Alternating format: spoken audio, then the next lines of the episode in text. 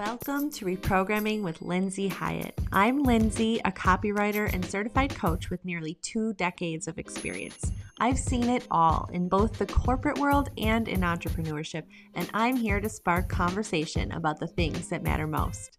Reprogramming is a podcast to help you shift perspective, consider new viewpoints, and challenge your old belief system around business, entrepreneurship, health, wellness, empowerment, and more. If you are ready to reprogram your life for more success, fulfillment, and joy, you're in the right place.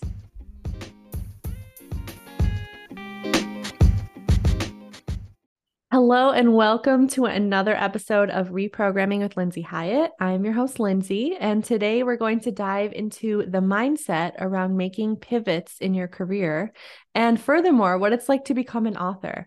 There's so much to talk about, and I know you'll love hearing from our guest today, Joy Batra.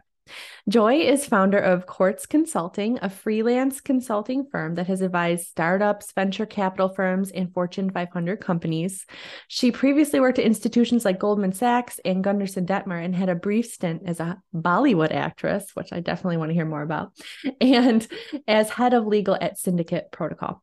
Joy holds a JD MBA from Harvard University and is now an author. Her book, The Freelance Mindset Unleashing Your Side Hustles for Better Work, Play, and Life, was recently named a best graduation gift by Oprah Daily. Oprah, guys.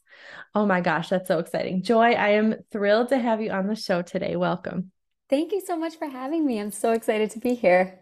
Yes, I'm excited too. Uh, Joy and I happened to cross paths at a freelance event here in Buffalo where she was a speaker, and it introduced me to her book, The Freelance Mindset, which I'm almost done with Joy. I am really struggling to get through my books this year. That was like my New Year's resolution, but everything I've heard so far, it's it's a bible for people with an entrepreneurial spirit. Like you don't even have to be freelancing right now. It's just basically making your own decisions for your own career. And I, I'm loving it so far.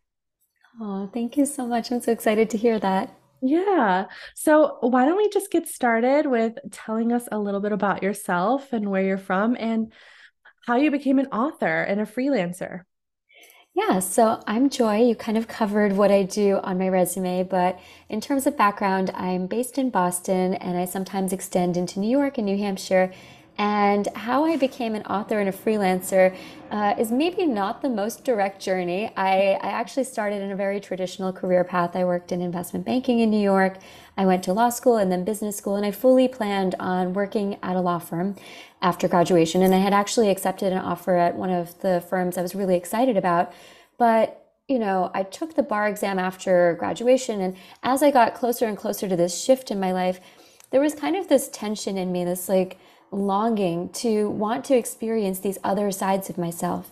Yes, I had trained my entire life to become a corporate lawyer, but at the same time, like all throughout school, I was in plays and in Bollywood dance classes and teams and performances. And I realized, like, on the cusp of adulthood, those sides of me were just going to go away. And that was really painful and scary to feel. So then I did something like over dramatic. I probably shouldn't have necessarily taken this big of a step, but I went to India to visit family. And while I was out there, I reconnected with an old classmate who had become a Bollywood actor and dancer. And she showed me her acting school. And by coincidence of coincidences, there happened to be a three week course that fit exactly my dates that I was there, which led to an audition, which then led to a talent management agreement and a decision to be made where I had to choose either the path of stability, which was the law firm in the US that I knew, or this path of adventure, but also not money. and uh, that was the acting in Bollywood. And yes, we wouldn't be here today if I hadn't chosen the path of adventure. You know what happened next. Mm-hmm. But what you don't know is that I had six figure student loans. And um, let's just say, like, acting does not pay a lot because most of the time you're out of work and also because when you're in india you're getting paid in rupees. And my my loans were in dollars which uh, the math wasn't working. So i needed work fast but i also needed work that would let me go to auditions. Enter freelancing. I did um, you know a number of small projects and i started to realize that this was like a new career path that i didn't know was available to me. I could spend you know my mornings making spreadsheets and my afternoons going to auditions. And I didn't necessarily have to choose maybe this was a function of not booking a ton of work, you know, that, but, uh, you know, I'm hearing from more and more freelancers as I've started to interview uh, through the writing process.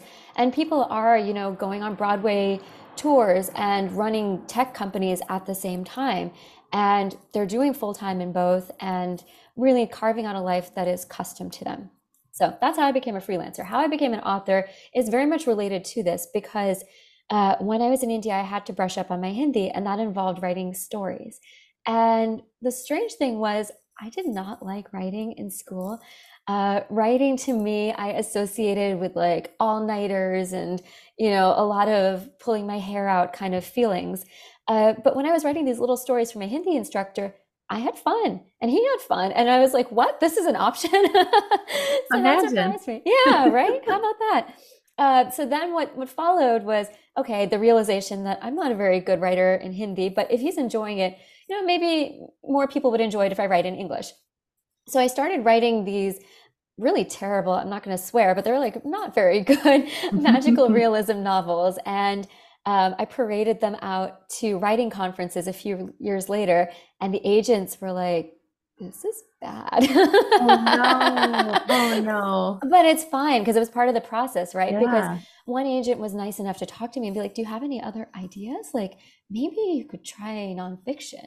And my boyfriend at the time was saying the same thing. So then I thought, okay, you know, what do I know? And around this time, a few things were happening. My friends were transitioning out of their full time jobs and coming to me and saying, How do I start a side hustle? How can I have my afternoons like flexible so I can spend it, you know, with my hobbies or learning to code or my cats or whatever it was?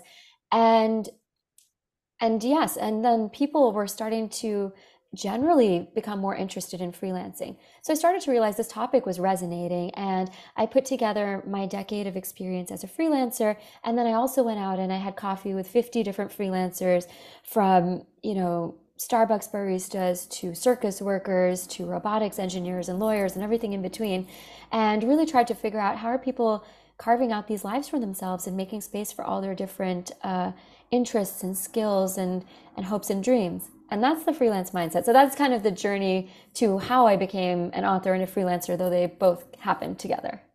Yeah. Thank you for sharing that with us. I, you know, as I'm making my way through your story, um, you know, even hearing how it impacted your family and everything you went through with your dad in losing him and I, I mean, how what a hard time that was, and also trying to find yourself.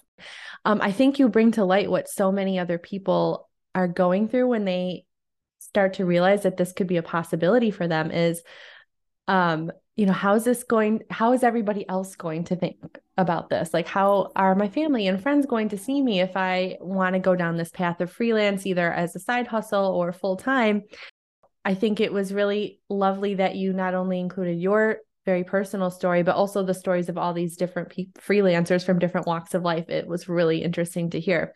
Um, one of my favorite things you just said was giving people the option to have a customized life, to basically be able to incorporate all parts of themselves, whether it's a hobby or wanting to be involved in, you know, something like law and also something like the arts. I feel like so many people still don't realize that it's a possibility. So I think this book is just such a big deal for people to read um, to kind of spark that spark that curiosity about what is possible for them. I think that's awesome. So you mentioned a little bit about what inspired you to become a freelancer. Once you started it, how how did it how did it all play out for you? Was it uh an easy road? Were you able to like get clients or was there some struggles or obstacles along with it? Yeah, it you know, it sounds very simple in hindsight, but going through the process was was actually very challenging. Um, so I'll, I'll, expand on some of the things that you alluded to. One of these is the story around my dad, and he passed away when I was 22 after uh, about a nine year illness, a battle with ALS.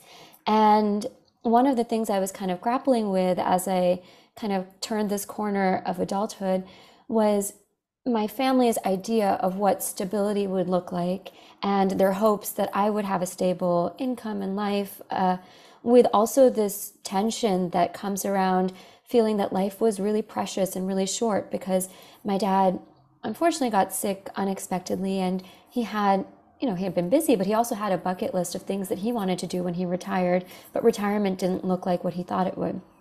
So, uh, one of the first challenges around starting as a freelancer was dealing with this reprogramming idea that kind of comes up again and again in your podcast around what is my family's expectation for me? What is my expectation for myself? And what does society expect for me? And at the time, all of those had kind of converged into what I knew as a traditional corporate ladder type of career where you try to get a job at, you know, a prestigious company or a company that pays really well and then you try to keep it until maybe you retire with a golden watch in 50 years. Uh, that was kind of the dream when I was growing up. But at the same time, I was making this transition into freelancing kind of because I needed to. I had found myself in a situation where I was trying, you know, I had gotten an opportunity that was too good to refuse, but at the same time, I needed cash. And so I was not very intentional in those first moments about what a freelance career could look like for me. So I was really kind of uh, just scrambling to find anybody who would hire me quickly and pay me. And that led to, I mean, it was it was hard. It was competitive even in those days. I think I I pitched 60 companies or so before I got hired for my first freelancing gig. And luckily it was online so I could do 60 pitches kind of over the course of a couple of weeks. But uh, but there was a lot of rejection and a lot of doubt about whether this is something that could be sustainable. And even once I had started, uh, freelancing for me in the early days was more of a tactic than a strategy. So it was get money into the door so that I can go to auditions. And then at some point down the line, I had actually given myself a deadline down the line. On this magical day, I'm going to now figure out my life and my income. And, uh, you know, that's not necessarily how I would advise people to do it. uh, jumping into freelancing without a plan makes it much more bumpy than it needs mm-hmm. to be. I mm-hmm. think there's kind of the optimal idea of freelancing, which is you ideally are in a situation that's pretty good, but you want to make better. And then you start to work in a few freelance clients, start to get a few um, anchor clients or some stability. And then you gradually shift, if you're in a full time job, over to freelancing. Um, but you know for a lot of us that's not the case and a lot of us are getting laid off right now or have health reasons or personal reasons that freelancing is just kind of thrust upon us. So in those early days, I think the challenge was around defining my business model because I had a variety of things that I could do, but I didn't know what the market would value. And then that was kind of, uh, I don't know, intensified by the fact that I was looking for cash very quickly, and then intensified by the fact that I felt like I was defeating everyone's expectations of myself, and I was taking this like stigmatized career path. And I think one of the beautiful things that's happened in the last three to four years is that so many people have started to embrace freelancing and freelancing has started to lose some of the stigma that it had in you know the last decade it's not completely gone but people are embracing it and especially gen z is embracing it because people really understand the value of what it can bring to us you know in terms of financial freedom in terms of flexibility over our time. And then also because life is precious and we used to say YOLO, at least my generation did back in the day. And we want to see these different versions of ourselves. And so now kind of coming to it, I see the beauty that freelance can bring. But the early days, man, they were pretty, they were kind of dark.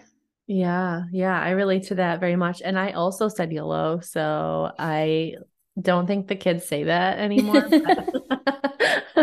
but it's so true. And especially going through something like you went through and really having that realization that we have one life and i mean we're we're here right now and what are we going to make of it we nobody knows how long we're going to be here so really making it count and um, finding the fulfillment wherever we can while you were going through this whether it was like you know starting out on your freelance journey were there were there either you know belief systems that you had internally? Or i mean you mentioned the kind of stigma that has come with freelancing in the past. How did you kind of reprogram those as you went on your journey? Yeah i think the biggest thing that i needed to reprogram for myself was that I was tying my personal identity to what I do for work. And so every time I would go to a party, um, maybe my parties were not that fun, but um, you know, people would ask me, "What do you do?" And I would feel this like incredible anxiety and shame. And that led to me really isolating myself from my classmates, from people who could have helped, from people who could have been clients. And the process that um, that it took for me to reprogram that belief was kind of maybe three things. One, I'd say, was that I had a couple of cheerleaders. It wasn't everybody. A lot of people thought what I was doing was weird or didn't understand it. But there were like one or two people who were in my corner and were like, You're doing something awesome. Like you're taking this life of adventure and you're having these exciting experiences. And I kind of wish I could try that. I didn't believe it. Other people were telling me the alternative, but just hearing it from them was amazing. So that's the first thing I'd say is if you've got a couple of cheerleaders, even one, keep them close. They're very, very precious and write down what they say, screenshot it and save it so you can come back to it later in the low moments. Uh, the next thing that happened was, well, um, therapy. so go get that therapy, yeah. guys. I talk about it every day. It's best. It is. So if you have the cheerleaders, great, but they're not they're only going to go so far if you're not going to also be your own cheerleader. So the next thing I had to really learn was how to notice when I was having these these kind of not just self-limited beliefs but you know what is called in cognitive behavioral therapy like distorted thoughts where i'm catastrophizing or i'm downplaying the positive and not really recognizing the things that are going well or could go well and uh, i spent a good amount of time just learning to notice how I'm feeling in the moment and to start to get more grounded in my body uh, when I feel anxious or when I feel sad or, or tired or overwhelmed. And then kind of backtracking, okay, if my body feels this way, I must have had a thought that led to this and figuring out what that thought was. Because sometimes these belief systems we have are so deeply ingrained in us, we take them for granted. We don't even know we're thinking them. So then once I've kind of figured out I've had a thought and identified what it was, then the next step is really to challenge that thought and rewrite it into something that's um, kinder, gentler, maybe more accurate to reality. And if it's not accurate because maybe it's uh, something that can't be measured, like you, you, nobody knows what the future is, but choosing something, a belief system that is a little more supportive that will enable me to take action and to move forward. So becoming that cheerleader and um, you know, along the way, there are a couple tools that helped me.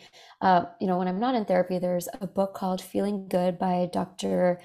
I want to say David Burns, maybe okay. Daniel, um, but the book's name is Feeling Good. And he really explains what the common thought distortions are and how you can go back and rewrite them. And if you don't want to buy a book, there's an app called Woebot. Uh, that's W O E B O T. And you basically tell it, hey, Woebot, I'm feeling down. And Woebot asks you, okay, would you like to challenge some thought distortions? And then you write three thoughts and it helps you find the distortions and then rewrite them. And it's awesome and it's free. Wow, that's awesome. Yeah. Is it AI? Is it AI doing something nice for us? That's so cool. Yeah. Is this finally like the first the robots come with a peace offering? They're helping Thank you, them. robots. and the third thing I think is somewhere between necessity and aging. I just started to realize that when I looked at the times that I felt the best, that I was the most generative, that I was the most grounded, it was the times that I was believing these kinder thoughts about myself, that I was attracted to the cheerleaders in my life. And maybe with aging and the pandemic, that you just don't have time necessarily to be bogged down because so many things are being demanded of you in a short time horizon. And of necessity, to keep moving forward, you have to choose the better belief. So uh, that was kind of my journey through reprogramming. And it's it's still a work in process. So if we have this conversation again in a year, I may have new tools or kind of new struggles that have come up, but this is where I am today. Well, that's a great list. And having those, you know, a three step thing that you can really look at for yourself is so helpful. And thank you for the book recommendations. I'll find them in um in the I'll link everything in the show notes um because I think people will find it very valuable. I'm definitely trying that app. My audience just inevitably has many writers in it because I'm a copywriter and I know. I in fact I have friends that are like, "Oh my gosh, I have so many questions for her." So we're dying to know what is the writing process like for your first book and what's it like to take a book from concept to published? Yeah. So the writing process for me um it's gone through an evolution. So in the beginning, you know, I was writing out of necessity because it was my assignment in my Hindi class. And then it started to feel fun. So then I followed the inspiration. But I didn't feel inspired regularly or, you know, with any kind of predictable manner. And um, I found that I was in this place, let's see, circa 2015, 16, where I had these aspirations of writing a book. And I just thought this book would like kind of happen. And every now and then I'd get a spurt of a few thousand words, but it, it never made it to novel length and it never necessarily was something that was coherent to read. Uh, so, what was really important for me was community. And the first thing that got me structured about writing was my college roommate saying, Hey, have you heard of this thing called NaNoWriMo, which is National Novel Writing Month? And it used to be only in November, but now I think it's January and also July. And if a month is 30 days, the idea is you take these 30 days and back solve how long a novel would be, which is 50,000 words, and mm-hmm. you write something like 1600 words a day for 30 days and at the end you have a 50,000 word novel that you can then edit.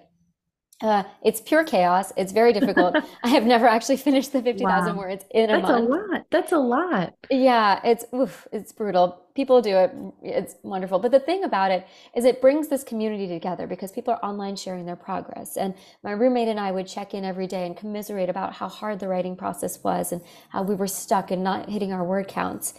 And um, that kind of helped me feel like like getting people together in what is an otherwise really solitary activity uh, was really critical to my moving forward.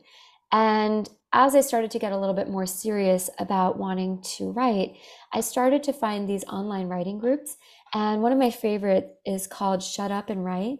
Mm-hmm. And it, yes, okay, so you've heard of this, but for those who yeah. haven't, yeah, get right to the point, just do it. Do it, yeah. They they pull no punches in the name, like as direct as you can be.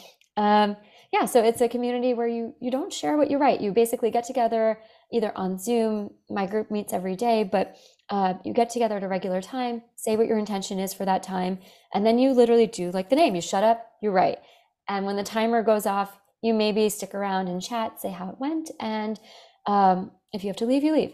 But what was so important was, you know, writing inevitably has hard days. You plateau. Uh, you have to edit things and you don't necessarily know how to make them make sense. You get rough feedback. And having people around to just keep showing up, to commiserate through the, the difficult times, that was very, oh man, I'm in front of a busy street. Hopefully you can't hear a siren, but okay. having the people around is, uh, was so helpful to keep me going. So that was kind of what helped me get the word count. What helped me get it into a book was conferences. So that was also bringing people together. But I found that there were a handful of conferences that basically talk about the writing process, and some of them even bring in agents and editors who will uh, come and read your work for a little bit. So in 2018, I went to one called uh, Muse and the Marketplace, which is hosted by Grub Street in Boston. Mm-hmm. And I over the next couple of years started showing my work in different stages to agents and this is where i first got the feedback that ooh, my magical realism novel was not going to make it. But then I got the feedback that, oh, maybe my book proposal is sort of headed in the right direction. And then finally, on my third try, I ended up getting an agent who was an agent I had met the very first time in 2019. And she finally liked how the work was going and felt that there was a market for it. And she was right. So I highly encourage people, if you can find a conference or maybe even attend this one, uh, that's a really great way to get feedback from the community that is otherwise really quite opaque and hard to reach. And if you can't make it to a conference, but are able to kind of have a little bit of cash to spend, um, it's not that cheap. I think it's around $100, but there's a website called Manuscript Wishlist, and agents will basically share the type of work they're looking for. And many of them will allow you to book a little session with them where they read a few pages of your work and tell you what they think and whether or not they would consider you for representation. So that's a great option. And if you can't, there are a lot of great books out there. I think one I really liked for nonfiction was called uh, Thinking Like Your Editor. And another one was called How to Write a Book Proposal. And between the two of those, uh, and the third one is Jane Friedman. I highly recommend everything she writes. She has a blog. I believe she's also written a book about it, but started her website and she'll get you to the right place. Uh, so between all of those resources, I kind of cobbled together my understanding of what a book proposal would be like, and then got the people to help me get the words out into a, a packaged form. Wow, that was so many resources. Thank you so much for that. Um, when you were getting started, did you how did you know about the conferences? I've never heard of anything like that. Like how did did you did you find that on somebody's like website? I think most most aspiring authors tend to think like I just got to look for an agent and like like oh I'm just going to email someone my manuscript and then then I'll have it. Like how did you even know like where did you find those? A really good question. I don't remember the exact process, but I do remember the day. And I was sitting alone in my um, at my desk because I was working remotely as a freelancer, and I hadn't spoken to anyone in like a few days. and I was just like, I've got to meet in somebody. your cave. In your cave. Yeah. exactly, my little writing cave. And I was like, there have to be people out there somewhere. Like this was before the pandemic, so uh, remote work was not what it was, to, what it is today. And I just remember this like desperate Google search, and I kept looking for conference after conference, and I was late to the game, so most of the big ones had already passed.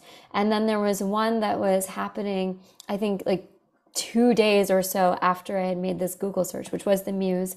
And I sent them a frantic email like, oh my God, can I still be part of it? And some of the slots had filled up. Like I couldn't have anyone read my work, but they were like, yeah, you can come and show up. So uh, I think the takeaway from that is, you know, when you feel these moments of discomfort, discomfort is not something to be avoided. Like we, we, we do our best as mammals to keep ourselves comfy. But when you have this moment of like, ah, something is really missing in my life, that desperation pushes you to be creative and try new channels that you otherwise wouldn't think of. If I had everything humming along nicely, I would not have made a Google search for a writing conference. Um, so that's important. Kind of embrace those moments for the change they bring into your life. And now I actually do remember why I had this idea to search for a conference. I had gone on a meditation retreat and I decided to stay with a roommate. And my roommate happened to be a stranger who was writing a memoir. And I was writing a magical realism novel. And we were like, ah, the fates have aligned. This is so wild. And she used the words writers conference together. And so she planted the seed. I don't think she knew about Muse either because I remember sending her a message about this one, but she planted the seed that led me to look for it. So I don't know, inspiration can find us in the most unlikely of places.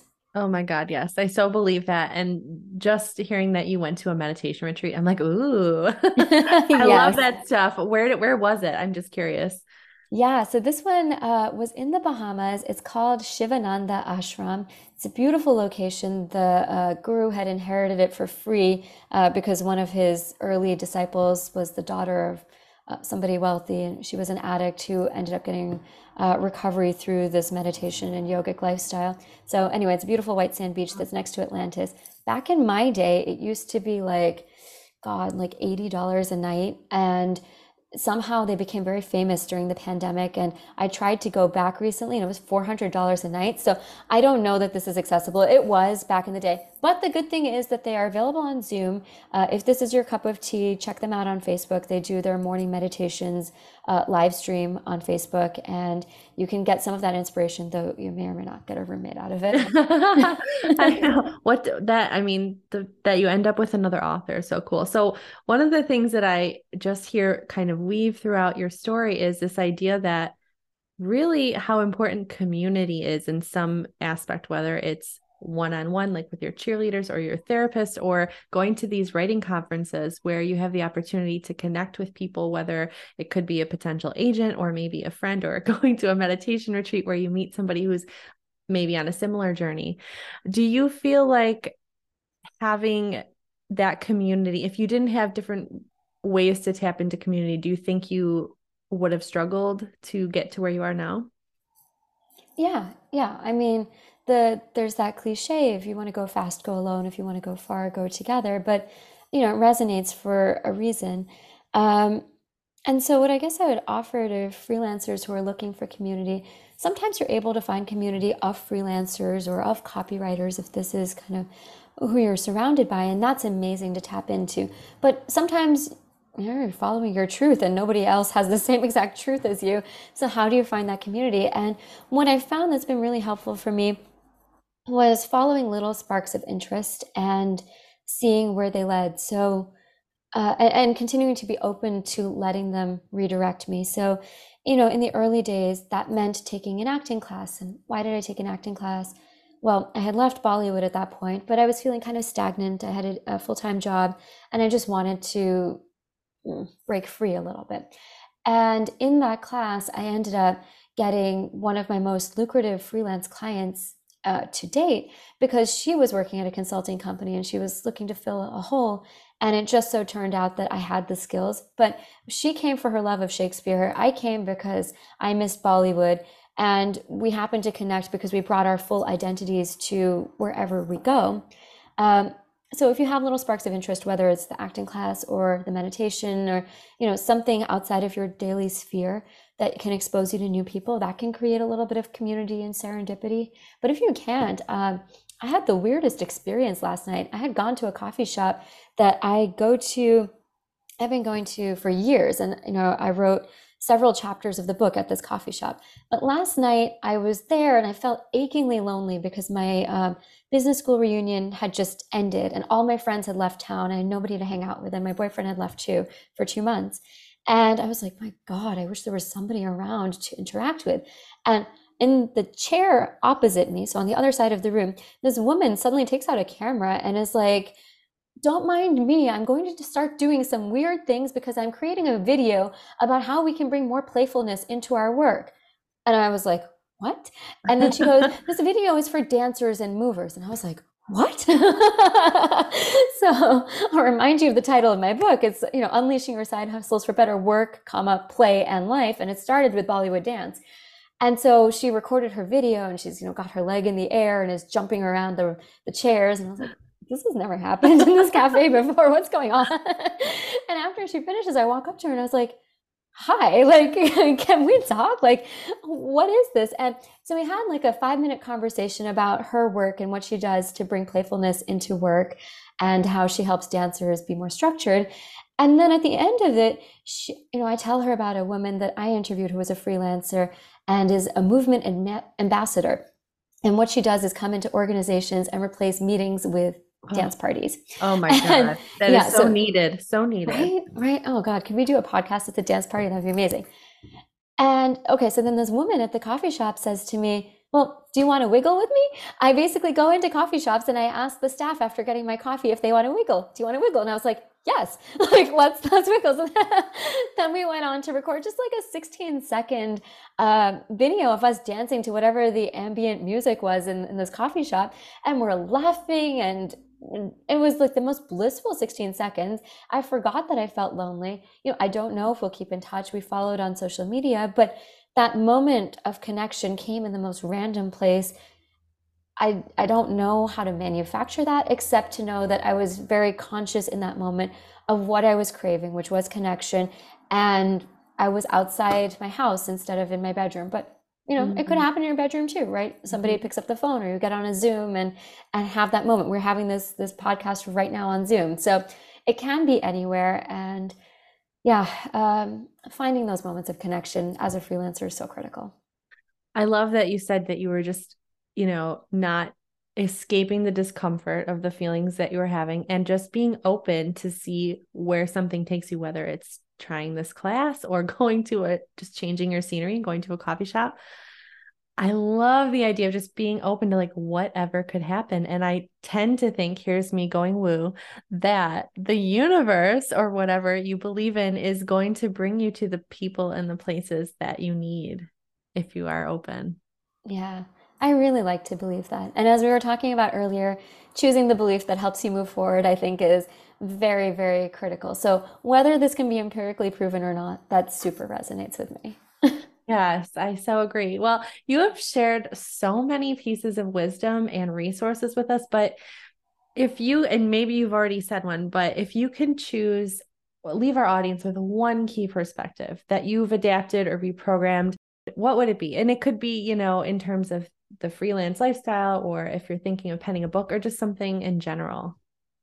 Yeah, I would say have some sort of practice, whatever it is. It might be, you know, having your morning coffee, it could be going for a dance class, writing, journaling, meditating, talking to a friend, but have some practice that lets you tap into your intuition, that lets you get quiet and think about what would be exciting. What is that spark of curiosity that you have? Or what is this pain point of discomfort that's kind of weighing on you so that you can connect more with the different parts of yourself that need to be expressed. And so you can be more open and put yourself in situations where you can have serendipity, growth opportunities, exploration, and that kind of richness of exploration and adventure that many of us crave.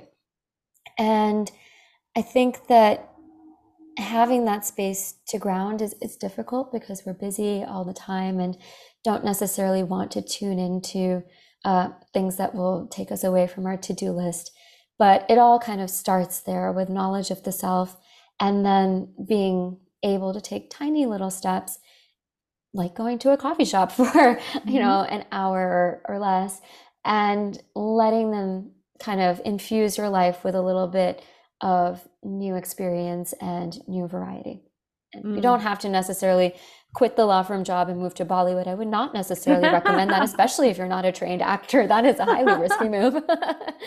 but take the small steps and add in wherever you have space this this little pocket of exploration. Beautifully put. Beautifully put. So, Joy, if people want to connect with you, um, where can they find you? And do you have any like cool, exciting things you're working on this summer?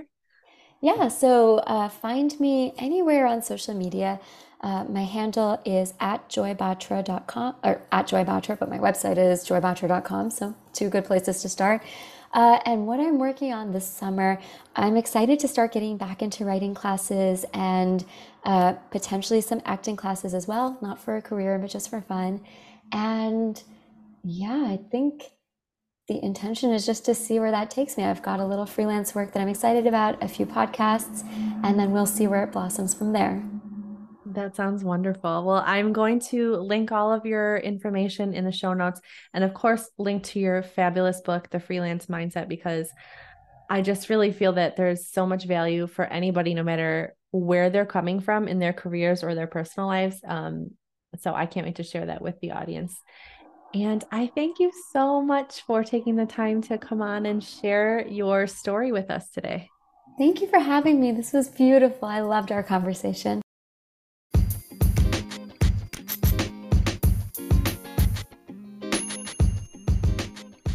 Thanks for joining me on this episode of Reprogramming.